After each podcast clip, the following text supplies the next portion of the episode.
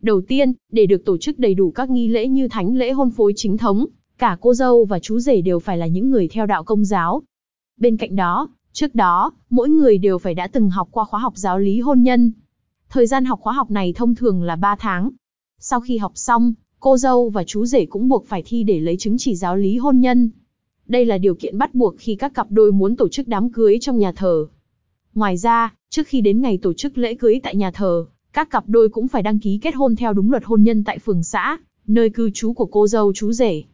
Lưu ý, nếu cô dâu hoặc chú rể không theo đạo công giáo, thì cả hai vẫn phải học giáo lý hôn nhân trước khi tiến hành lễ cưới. Tuy nhiên, lễ cưới tổ chức tại nhà thờ sẽ diễn ra nhanh chóng, ngắn gọn dưới sự chứng kiến của cha, một số người làm chứng, gia đình hai bên. Người ta gọi lễ cưới tại nhà thờ này là phép chuẩn. Làm thế nào để được tổ chức lễ cưới tại nhà thờ? Các thủ tục khi tổ chức lễ cưới tại nhà thờ. Các thủ tục mà cặp đôi sẽ cần phải hoàn thành trước khi được phép kết hôn trong nhà thờ bao gồm. Đầu tiên, cô dâu chú rể đến gặp cha xứ với nguyện vọng tổ chức hôn lễ trong nhà thờ. Sau đó, cha sẽ làm tờ khai hôn cho hai bạn để xác định xem hai bạn có theo đạo công giáo hay không. Khi xác định được cả hai đều theo đạo, mục sư sẽ yêu cầu cặp đôi học giáo lý. Như đã đề cập ở trên, khóa học này sẽ kéo dài khoảng 3 tháng. Nếu đã có có chứng chỉ giáo lý hôn nhân, các cặp đôi cần trình chứng chỉ trước cha.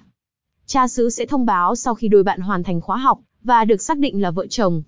Lễ giao hôn phối được thực hiện vào 3 ngày chủ nhật tại các giáo xứ, ở hai bên chú rể cô dâu.